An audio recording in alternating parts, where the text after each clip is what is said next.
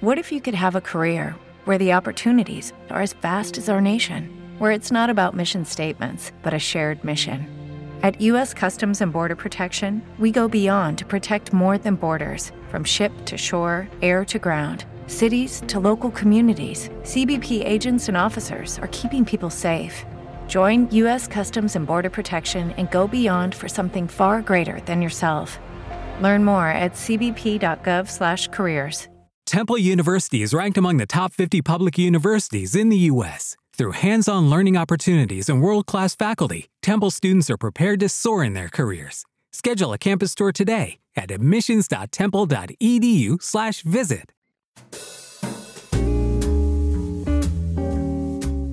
Questo è il podcast del Messaggero, un approfondimento sulle notizie che vi hanno e ci hanno impressionato su quel che c'è da sapere e che fissiamo nel tempo di un caffè lungo. Io sono Alessandra Camilletti e oggi parliamo di donne. Donne e potere, donne che scrivono la propria storia, donne invisibili che acquistano visibilità grazie al cinema, come ci racconta l'attrice Paola Cortellesi in un intenso colloquio con Maria Latella nel numero oggi in edicola di Molto Donna, inserto allegato ai quotidiani del gruppo Caltagirone il Messaggero, il Gazzettino, il Mattino, Corriere Adriatico e il Nuovo Quotidiano di Puglia. Con me c'è il vice direttore del Messaggero Alvaro Moretti, autore di un'intervista con Laura Muccino, casting director cui fa capo la scelta di molti nomi celebri del cinema italiano. Buongiorno Alvaro, donne e potere. Con quale declinazione? Devo dire che leggendo l'intervista alla Muccino un concetto mi ha colpito e mi è rimasto impresso di cui lei parla, che è la generosità come sistema di potere. Vanno davvero in coppia queste due cose? Non è detto. Intanto grazie sì, di aver notato questo, questo, passaggio nell'intervista che mi è piaciuto molto fare e credo sia piaciuto a Laura Muccino anche lei, insomma, subirla, tra virgolette. Ehm, L'elemento, l'elemento, della generosità nel suo caso credo che sia effettivamente una delle formule del successo. Puoi anche fare il casting director, cioè quello che decide chi sono gli attori di un film, di una serie tv, e questo è un potere davvero grande. Immaginate un attore tremolante al provino, essere scelto o non essere scelto fa tutta la differenza del mondo, può innescare anche meccanismi psicologici complicati, ne parliamo con Muccino. Questo aspetto del, mm, eh, diciamo del, del, del, concedere generosamente, lei per, peraltro è insegnante in una delle scuole di recitazione più importanti italiane, a Scuola Volonté di Roma, proprio perché aiuta i giovani attori nel percorso di approccio a quel momento decisivo che è quello del, del provino. L'elemento della generosità è fondamentale a suo avviso, secondo me anche lo è. Come secondo me è fondamentale un aspetto che mi ha incuriosito, la ragione per la quale ho cercato questa intervista, volendo parlare di, eh, di donne che hanno un potere, è che eh, in maniera sorprendente, anche per Laura, è questo ruolo così decisivo nei film, nelle scelte che vengono poi fatte e messe in mano al grande burattinaio di un film che è il regista o il produttore, siano state quasi sempre queste figure, eh, figure femminili. E curiosamente Laura Muccino eh, ricorda come in effetti i maschietti si stanno accorgendo ora di questo e stanno entrando anche loro tra i 70 casting director italiani, cominciano ad esserci molti uomini, ma per tanto tempo quello è stato un mestiere femminile. La ragione mm, ce la spiega in questa, in questa clip. Beh, eh, è, è, singolare il fatto che la, la, la, professione del casting director storicamente è nata come una professione quasi, quasi eminentemente femminile. Adesso che è più riconosciuta, io mi piace, però man mano che è stata più riconosciuta, si sono buttati i maschietti e quindi ben, venga, perfetto, però è singolare che questa professione sia nata un po' fra no? sia più eh, attuata dalle donne. Io credo che abbia molto a che fare con sicuramente con una sensibilità e una cura. La cura fa parte del nostro essere donne e geneticamente noi siamo sia socialmente ma anche geneticamente portate alla cura.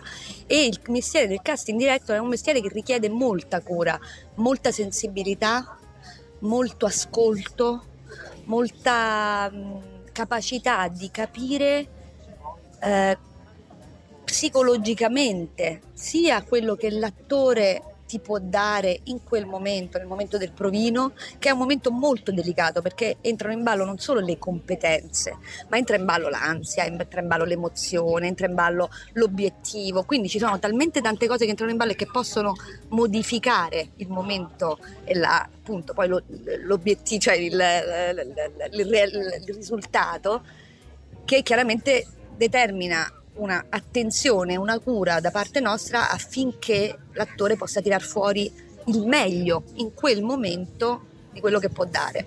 Vedi Alessandra, proprio lei parla della cura, no? questo aspetto così, tra virgolette, materno, no? lei a un certo punto dice anche quasi genetico, se vogliamo, sicuramente culturale, cioè il fatto di occuparsi eh, delle altre persone, preoccuparsi delle persone, curarsi delle persone è una, una cosa che per, per questo retaggio culturale atavico eh, le donne hanno sempre fatto e svolgono continuamente, anche quando, come nel suo caso, ovviamente sono eh, professioniste importanti e molto impegnate con il lavoro.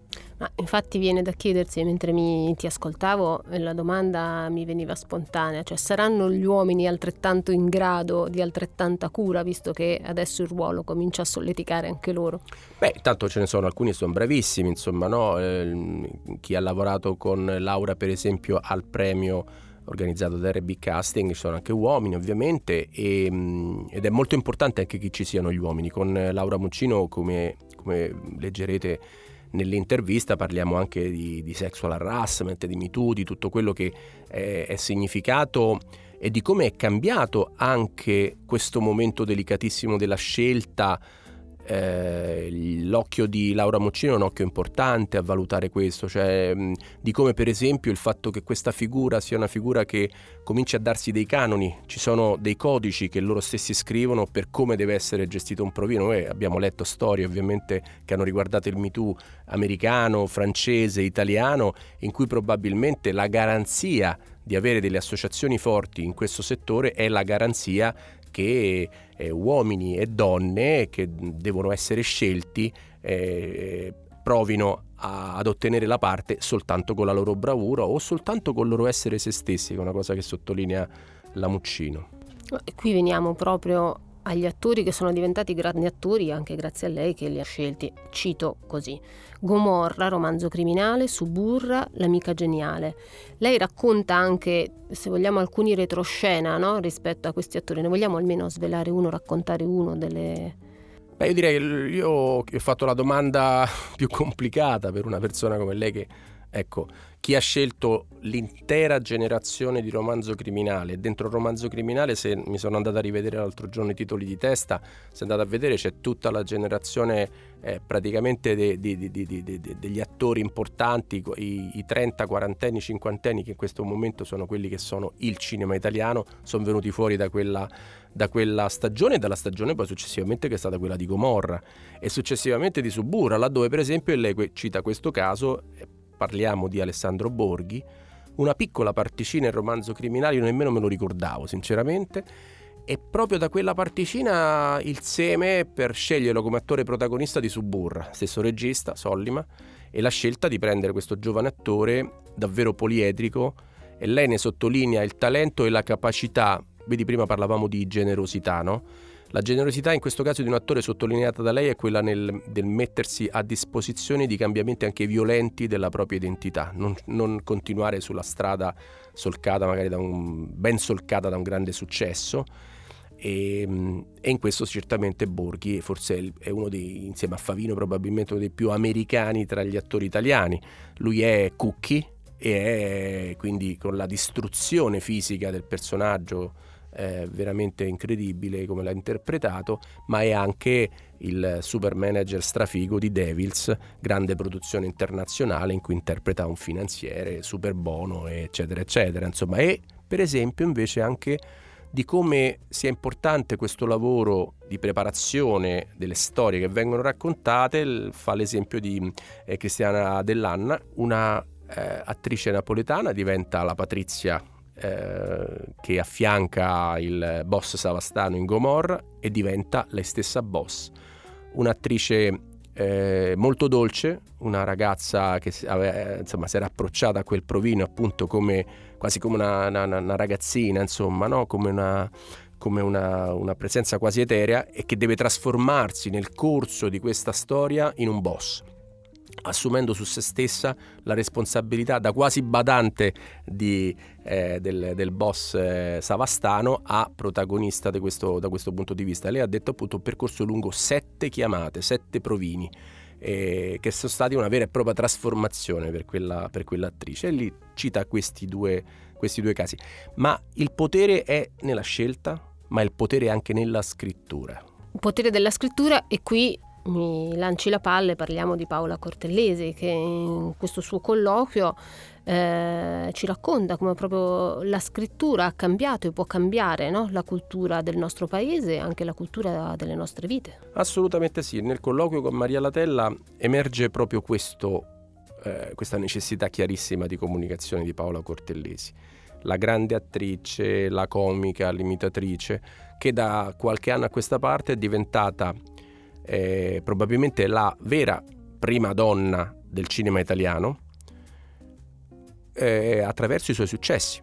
Perché attenzione, il potere è il potere di fare scelte che portano poi anche le produzioni, il successo, quindi il denaro ovviamente, la possibilità di avere incassi e si diventa credibili attraverso i successi. Un produttore sa che se la Cortellesi si propone per esempio come sceneggiatrice, cosa che lei è ormai da qualche film a questa parte, i suoi personaggi li scrive lei, il potere della scrittura. E questi eh, personaggi probabilmente hanno successo, anche un successo industriale, di botteghino, che consentono ai film di esistere. Ecco, Paola Cortellesi in questo momento ha un potere nel mondo del, nello star system italiano di poter far succedere le cose. Questo è un elemento molto importante. E eh, credo che per lei sia eh, dirimente la possibilità di essere lei stessa a contribuire alla scrittura di personaggi femminili che hanno sdoganato, e lo racconta eh, Maria e lo racconta anche la pagina, la pagina di giornale attraverso una carrellata secondo me particolarmente significativa, personaggi che raccontano moltissimo la quotidianità delle donne, di donne normali, che però assumono poi il livello di maschera e di maschera che colpisce l'immaginario.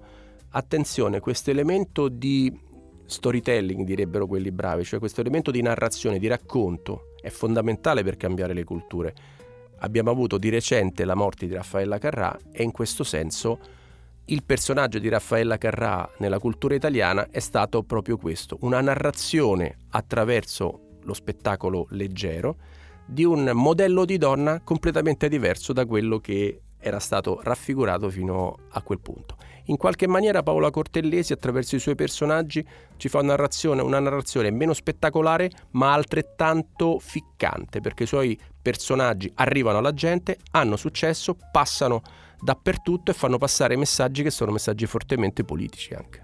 Certo, donne invisibili, di questo no, anche si parla appunto come fil, fil rouge, diciamo se vogliamo, di questo colloquio, che diventano visibili e diventano a loro volta potenti, perché fanno passare un messaggio. Esattamente, è proprio questo. Se ti facevo prima l'esempio di Raffaella Carrà, ecco, noi riportiamo l'orologio indietro agli anni 70 e vediamo che la donna di maggior successo nello showbiz italiano è una ragazza che non sposata, senza figli, quindi rompe due cardini, diciamo, no? Siamo in un'Italia che ancora deve discutere il, re- il referendum sul divorzio, e, ehm, che mostra, eh, mostra l'ombelico, eh, che diventa lei stessa così importante da poter assumere insieme a un'altra donna mitica, Mina, la responsabilità di una prima serata spettacolare che ha fatto la storia, Studio 1, Mina, Raffaella Carrà e, e gli uomini, i grandi della TV, di all'epoca dello spettacolo, Alberto Sordi piuttosto che Mike Buongiorno, Corrado o Pippo Baudo,